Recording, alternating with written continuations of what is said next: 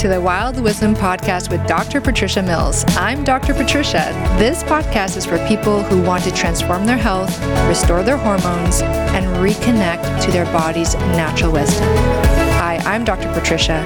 I'm a Canadian medical doctor, published author, internationally recognized researcher, and passionate advocate for your health.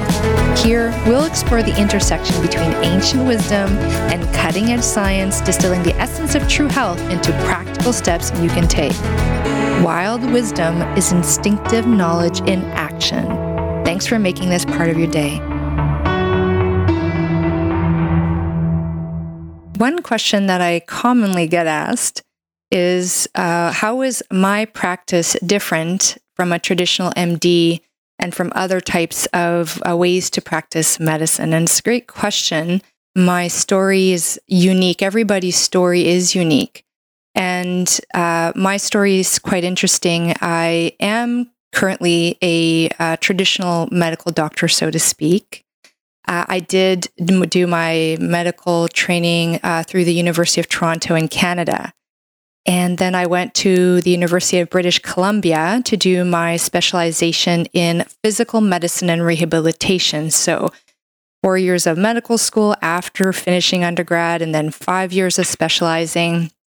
And when I graduated, I also uh, went into research. So I uh, was partnered with one of the top uh, internationally recognized researchers in the nervous system, particularly the part that we don't have voluntary control over, the involuntary part, the autonomic nervous system. And he was my mentor for research. And I started doing research and I, I really enjoyed it. So I kept doing it as part of my practice. So I was a part time researcher and part time traditional medical doctor. And I was practicing uh, in Vancouver, British Columbia, Canada. And I was really enjoying my practice. I was working on the spinal cord injury ward at the major rehabilitation hospital in Vancouver as one of the um, specialist doctors taking care of the patients who came into the hospital. They had their surgery and they came into the rehab hospital to have their rehabilitation. And they were, as you could imagine, after spinal cord injuries, extremely complicated medical issues that arise. And you get to know the all the interconnections of the nervous system, the brain, and the spinal cord, and how it interconnects with all of the organs. And I loved it. It was just amazing, such incredible knowledge and um, a sense of ability to help people. And what happened was that I was on the ward of the inpatient ward and I got a message from my dad. It was a text message. And my dad was living in Ontario at the time and he uh, was an Ironman triathlete, um, super, I'm doing air quotes, healthy guy according to the current paradigm of, of health um, that's taught in traditional medicine.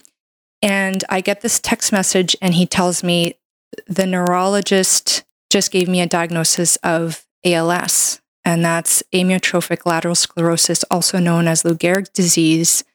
Uh, for those of you don't, who don't know it, um, it's a horrible condition where the body's muscles slowly shut down. They stop functioning, and everybody who gets that condition is unique. It, it could start in the mouth, it could start in the breathing muscles, it could start in the arms and the legs. And for him, it started in the arms. And this story started a few months before when he called me and he said, You know, it's weird. I'm working out, um, but I'm getting progressively weaker.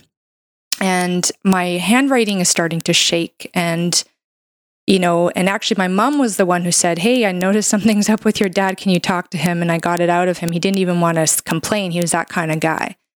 So I just remember being on the ward and it just hit me like a ton of bricks because I had the unfortunate um, experience of um, knowing all of the story, like from beginning to end. Like ignorance is, bl- ignorance is bliss sometimes.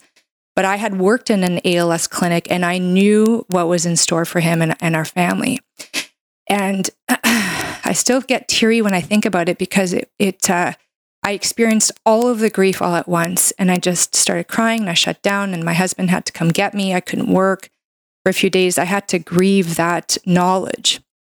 And then after that very necessary period of grief, I'm so glad I cried tears. You know, I let it all out.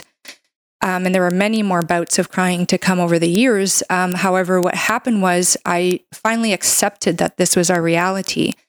And I started to do everything in my power to help him. So, first, I started to do everything I could within my specialty. And that was quite a bit um, physical medicine and rehabilitation, otherwise, physiatry. Um, we use a lot of uh, tools. Uh, we have a lot of tools in our tool belt, so to speak, to help people improve medications, breathing assisting devices, things to keep the lungs open and clear, and all these things. So I went with him to his, I'd, I'd fly down to Toronto and help him out with his appointments. Um, I'd be there for all of the doctor, you know, it was really interesting to be on the other side of the table as a patient uh, or as a family member of a patient. That was my first time of something quite serious like that. And I learned so much from that experience, actually, just being on the other side of the table. And it allowed me to really change my practice in that way to adjust um, the way that I interacted with my patients in itself changed dramatically from that experience. And then what happened was I had questions. I was kept on asking myself, why? Why did this man who was so healthy, eating what we were told to eat, doing what we were told to do in terms of exercise, he was so, you know, such a dynamic man, so, you know, he loved his work, everything like that. And I just kept on asking myself, why did he get sick? And I started to notice, we had no family history, and I started to notice that other people, uh, friends and family and acquaintances, were also getting sick. It was like all of a sudden this like veil got lifted and I started to just notice and observe. And so I um, thought to myself, you know what? I'm a researcher. I have the skills of research. My bread and butter was doing systematic reviews. So I would systematically search all of the research on a topic. And then I would analyze all the data, put it all together, write a manuscript, submit it, and get it published. And, I, and by that time, I was already internationally recognized for my work and collaborating internationally. And so I said, you know what, I'm going to use this these research skills and I'm going to start to research. So I started diving into the research. And at first, I started within the traditional medicine realm, so to speak, like where I had been taught to um, stay within in medical school, not on purpose, but that's just what happens with a training program. You're kind of led down a certain road, and you know deviations from that road are very far and few between, unless you have something like this happen to you unless you yourself get a sickness or a family member or loved one gets sick and all of a sudden you're just not satisfied with the status quo, you tend to stay in your comfort zone. And that's very understandable because medical school and residency is just exhausting. You know, it's draining physically, emotionally, spiritually. Um, it's also extremely rewarding, but in the end, you're left pretty drained. And so you basically have um, you know, you, you kind of know what you know, and then you do explore, but within a certain range, and usually within traditional Western medicine. But as I was exploring the research, I started to come across other kinds of research, like, for example, research from really high level um, universities in India looking at Ayurveda medicine, the ancient Hindu practice that's been around for about 5,000 years. And they were showing, they were proving the concepts of Ayur- Ayurveda. Okay. And I was very fascinated by that. And then I started looking into traditional Chinese med- medicine and African traditional medicine. Um, and then I was fascinated by the whole concept of um, you are what you eat. And I started to think, well, was there something about my dad with respect to what he was eating and his digestive health? Because I was coming across that a lot. I mean, Hippocrates, the father of Western medicine, you know, basically says that disease begins and ends in the gut right? You are what you eat, food is medicine, all that stuff. And I thought to myself, well, I haven't really, really learned this in medical school. We had four hours of training almost, if I were to be, um, you know, complete in that.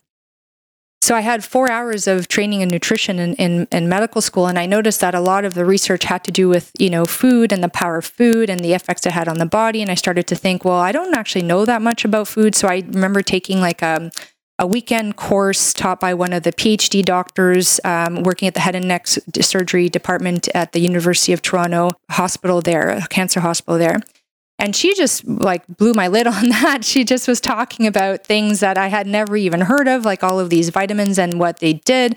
And I had kind of known about that, so to speak, but I had never div- uh, gone deep into it as I did at that time, again, propelled by my uh, father's illness looking back at the time, what I learned uh, in that course was so basic compared to what I know now, but at the time it was so much more than I had ever learned in medical school. And then I kept going into the research, naturopathic medicine, and then I found um, this. I, I started to feel like, was I alone? Am I the only medical doctor that's like coming across all of this stuff, you know? And I finally found uh, functional medicine, which essentially the way I describe functional medicine, I mean, they describe themselves as root cause medicine as in you know you don't just ask like how can i help this individual feel better um, in their condition but why did this happen? And what can we do to actually reverse it or even improve the condition itself? So no band-aid solutions. They they definitely know how to use that because they start off as doctors um, in the in that um, traditional medicine western traditional medicine paradigm but then what, what I how I described it is that when all of these doctors, um, primarily from the U.S. but from all around the world now, when they or their family and loved ones got sick, so the ones who um, started to ask why and go deeper, they all kind of found the same information, so to speak. They were finding when they started diving to the research, they were coming to the same information that I was coming to, which essentially is that only about 5% of all the conditions that we're seeing these days are 100% genetically predetermined. The rest of it, the rest of it is caused by the environment. It's it's what we eat, it's what we put on our skin, it's what we drink, it's how we sleep, it's how we think. It's what we're exposed to mentally, emotionally, physically, even spiritually, you could say. And it's like the genetics loads the gun, but the environment pulls the trigger. And I did not appreciate how that was like how strong that was. So if we think about my dad, you know, if you apply that way of looking at things, okay, so he got ALS with no family history. It was not a genetic predetermined thing that he was going to get it. So something about what he was doing or what was happening to him, either in, when in his youth or as he got older, had exposed him to a combination of events that culminated in the experience of ALS. And the way that I like to think about it is that your DNA is like um, a, a piano, okay? Like the keys on a piano. So you're born with a certain DNA, a certain piano keys, and there is a limit to the kind of music that you can play with that piano. Like if you're missing an octave, there's certain songs you simply can't play. But within those octaves that are available to you, you can play an extraordinary range of music. But the music that comes out depends on the state of the piano player. So if you're feeding that piano player um, alcohol, right, or if that piano player is depressed, right, they're going to put out um, a certain kind of music. It's going to be like a very desynchronous, it's going to be very unpleasant to listen to. That's like health, right? You're going to have bad health. But if you take that same piano player and you feed them good music and they're in a good mood, you, they have ways to cope with their stress, they go to bed at the right time, if they're exposed to toxins, they know what to do to um, help the body eliminate it. Um, they're going to play beautiful music, and that's what you get. You get expression of good health. So I realized that um, there was a reason my dad had gotten ALS. I, I still don't know exactly what it is. I do have some suspicions in his case as to what it was, and I will cover that in the future. And uh, but what I found was that I was just fascinated by all of this. I, I started to realize that I also worked um, at an outpatient clinic at the hospital, and um, it was a neuromusculoskeletal clinic. And I would see people with the, a range of conditions, everything from muscular dystrophy and cerebral palsy, all the way up to multiple sclerosis, uh, Parkinson's, all sorts of conditions, right? Brain, spinal cord, muscles, tissues, bones, all that stuff. And when I started to use that um, way of looking at things, this different perception of, of health in the world, I started to notice that almost all of my patients, with very few exceptions, had uh, environmental triggers that had pulled the gun, so to speak, on their condition.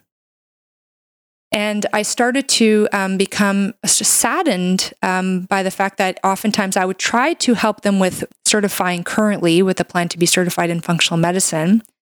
And um, I was learning all these skills of how to apply them to my patients, how to find the root cause, how to help them reverse with uh, nutrition, functional nutrition, like targeted, you know, nutrition, supplements, very targeted supplements, very scientifically backed approaches, certain kinds of exercise. Mindset was huge. In some cases, we had to talk about spirituality, the whole whole health paradigm.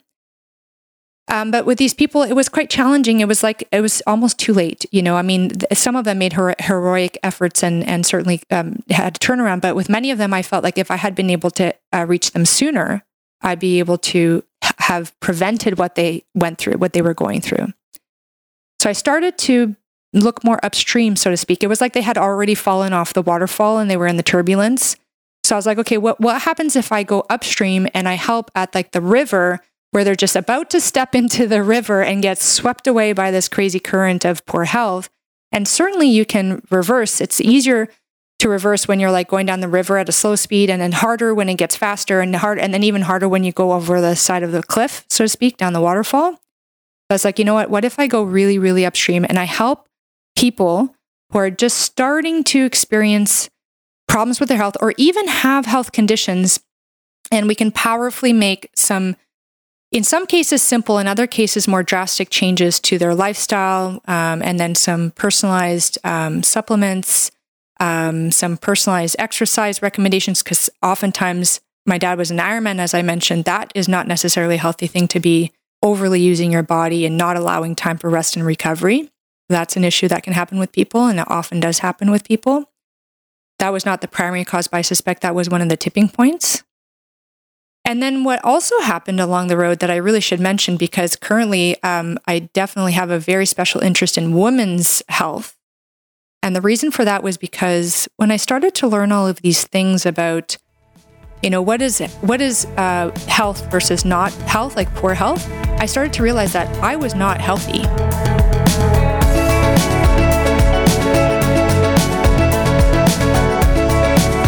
Thank you for taking the time to listen to this podcast, Wild Wisdom with Dr. Patricia Mills. If you like this podcast, please take the time to like and subscribe, and please feel free to leave any comments and look below for the contact information if you want to connect with me directly.